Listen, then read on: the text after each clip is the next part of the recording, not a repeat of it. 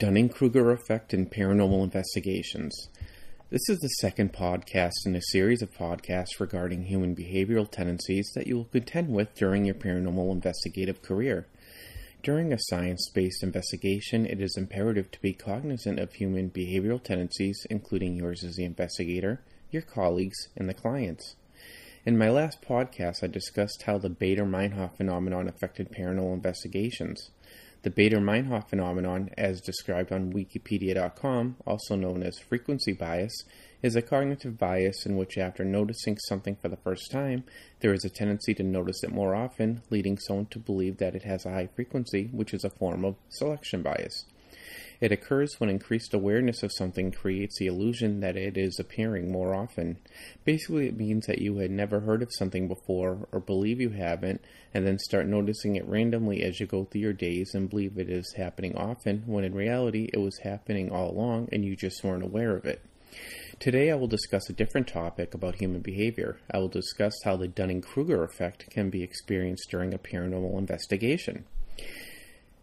As I have in the past, I will put in a disclaimer that for the sake of easily differentiating between two different scenarios, I am going to refer to ghost hunting as a recreational activity where the only purpose of the event is to try and find paranormal activity.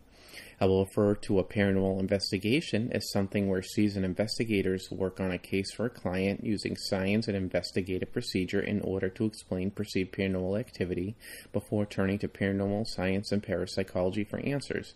I realize that many people use the terms interchangeably, while others do not. For the sake of this podcast, let's assume that they are two different activities.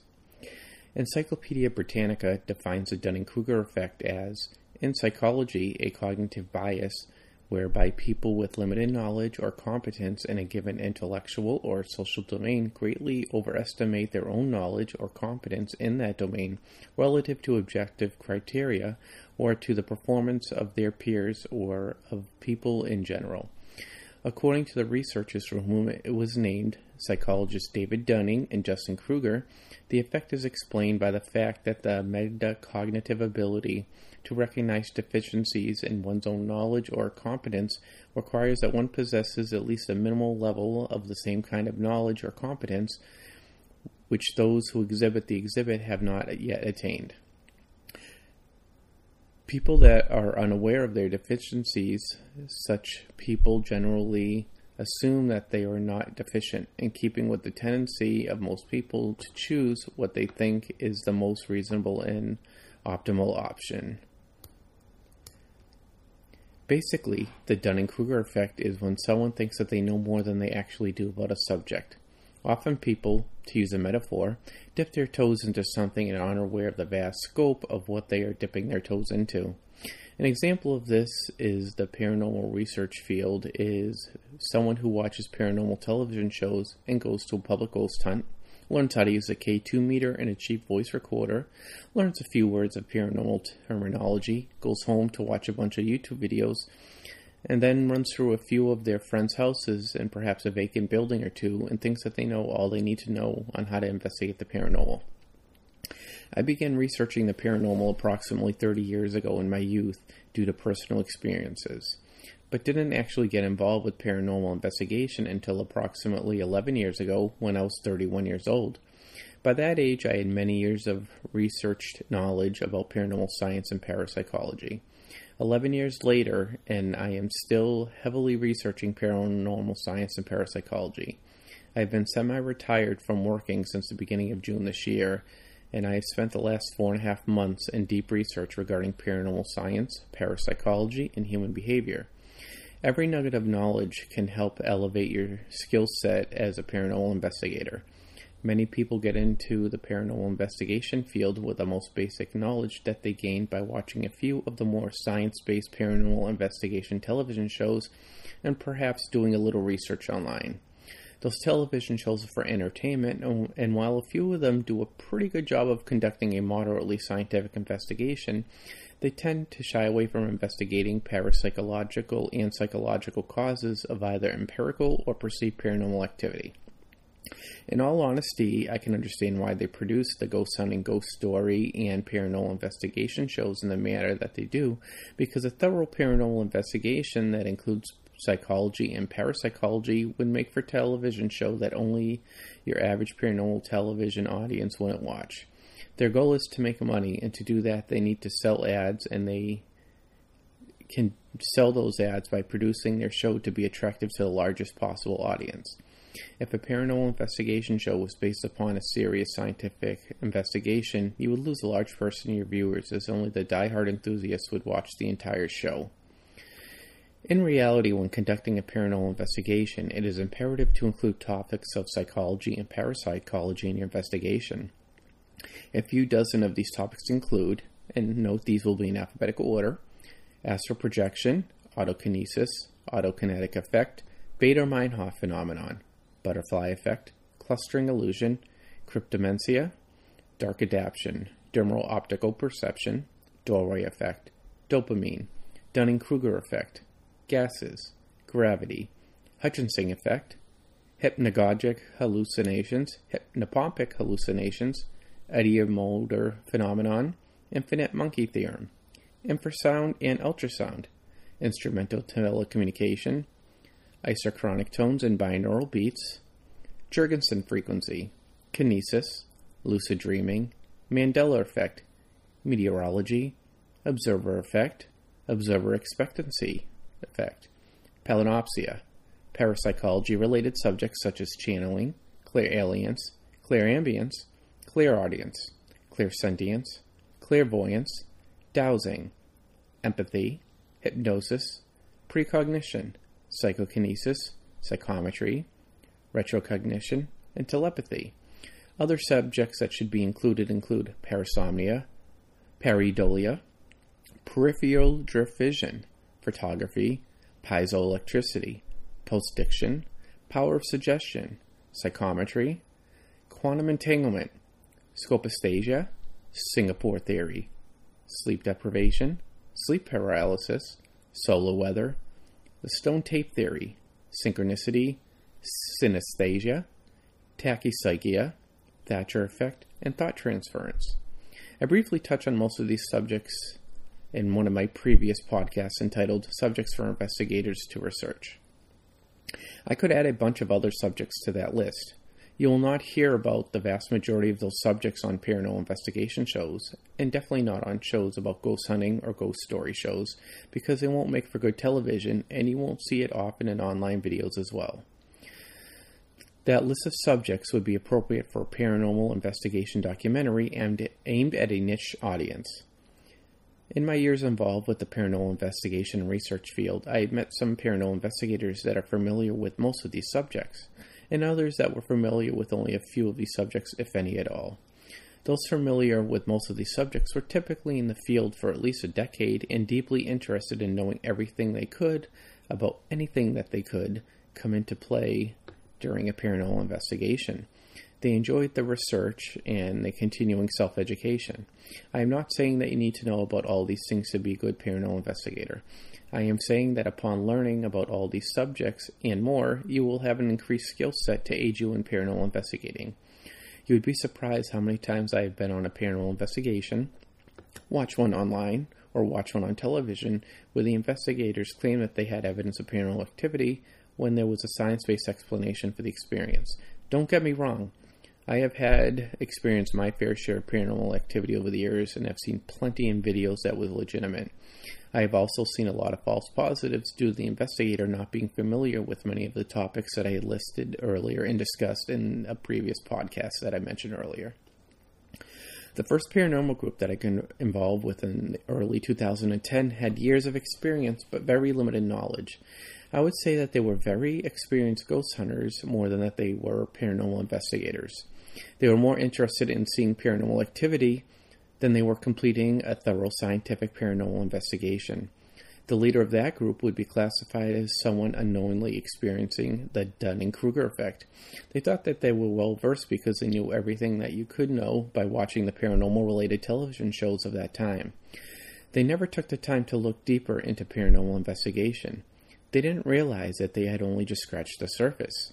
Meaning well, they were attempting to teach others online in an informal online class, and I found that most of the students knew more about the paranormal field than the teacher did. The paranormal enthusiast group loved ghost hunting, but had unknowingly mistaken it for a scientific paranormal investigation. They are two different things. One is a recreational event, and the other is a bona fide scientific investigation.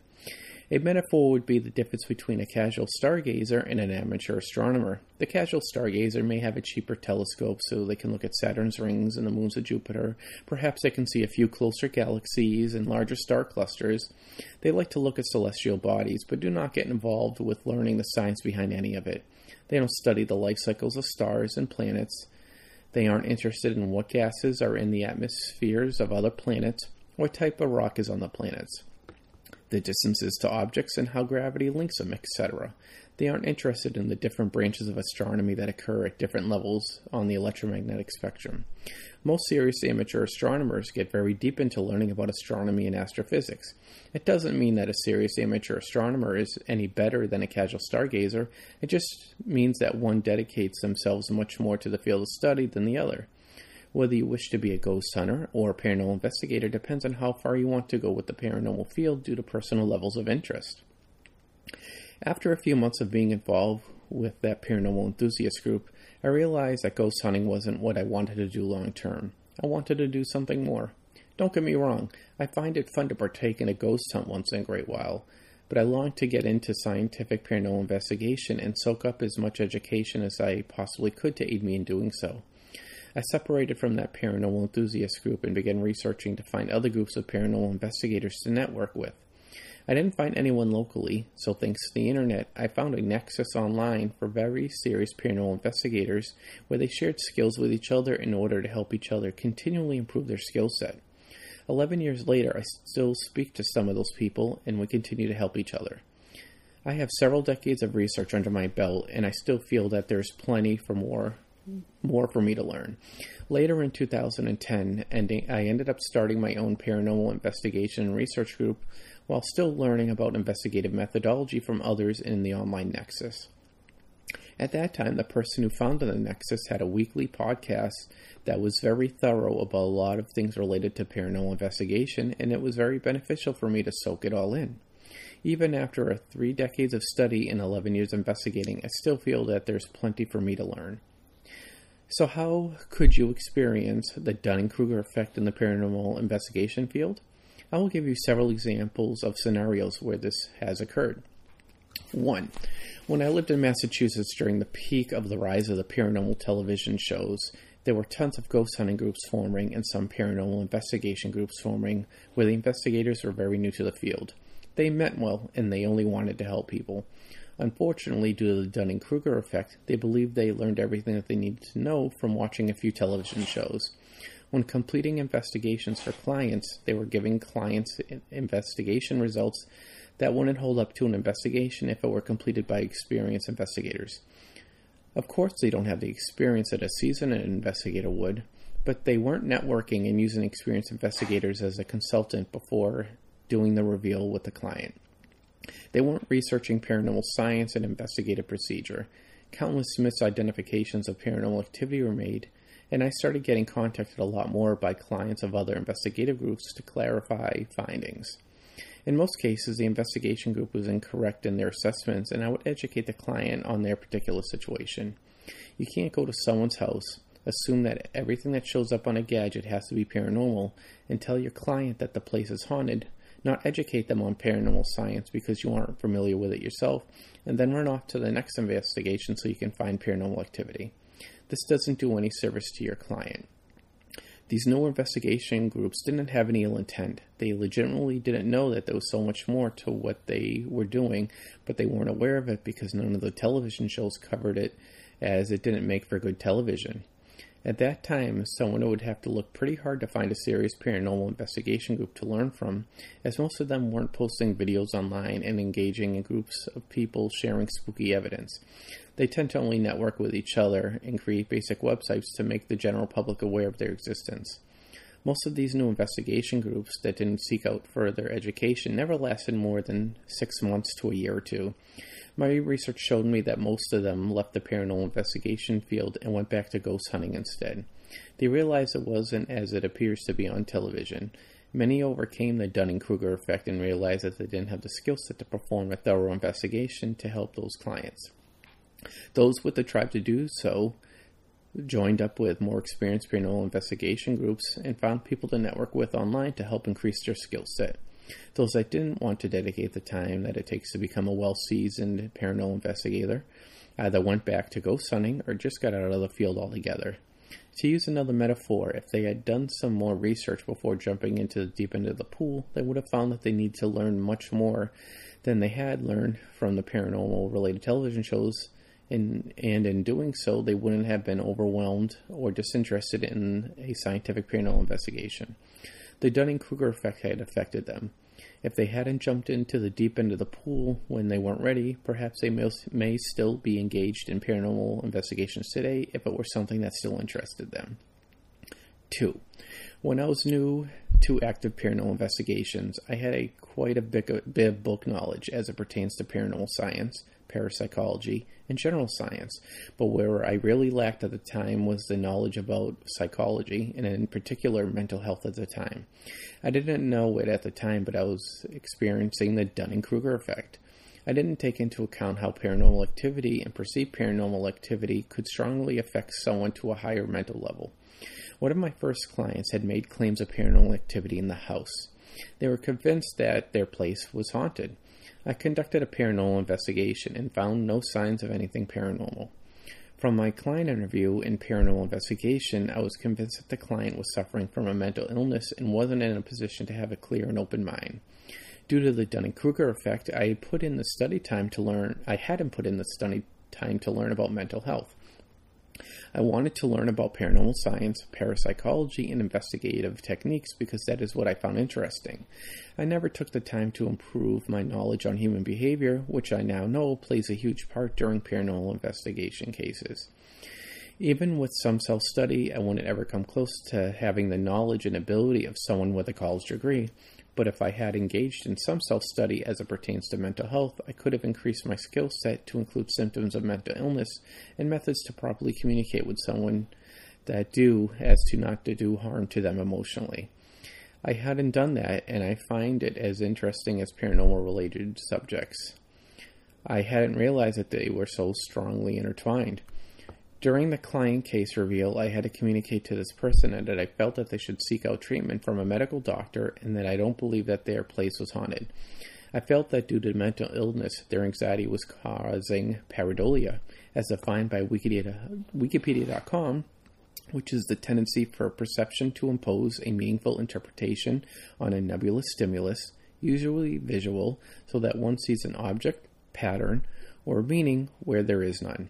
This can happen when looking at clouds, looking at static, when in fog or steamy room, in a room with a large amount of energy, etc. Basically, the client was taking situations where something would fall due to gravity and the item placement, sounds of the house settling, air in pipes, sounds of animals outside being distorted as the sound traveled down the chimney, and the clients misinterpreting situations of their own doing due to a mental health issue and believing all of the situations were paranormal in nature when they were not. I managed to get through the situation without making things worse, but I would have been much better prepared if I had taken the time to study about mental health before I got into completing paranormal investigations for clients. Thankfully, the client was receptive and somewhat unaware to their worsening condition and went and proceeded to get the help that they needed from a doctor properly trained for their condition. Due to the Dunning Kruger effect, I was ill prepared to deal with the situation. I quickly learned my lesson and began studying mental health and methods to interact with people who suffer from mental health issues. I also sought out opinions to educate clients in that situation on places and to where they can contact to seek out the help that they needed. 3. One day, some time ago, I was watching a video online of a paranormal investigation where the investigators were using a K2 meter and an SLS camera. Historically, some TV shows have portrayed these devices to be a ghost and spirit detector. A K2 meter is a device that is unshielded electromagnetic frequency meter and that can be set off by anything from a cell phone negotiating its connection to a tower, a weak two-way radio down the street or a strong one miles away, Wi-Fi, a human or animal, static electricity, another meter, visible light, an infrared focus beam from a camera, etc. Anything can set this device off, and I mean virtually anything.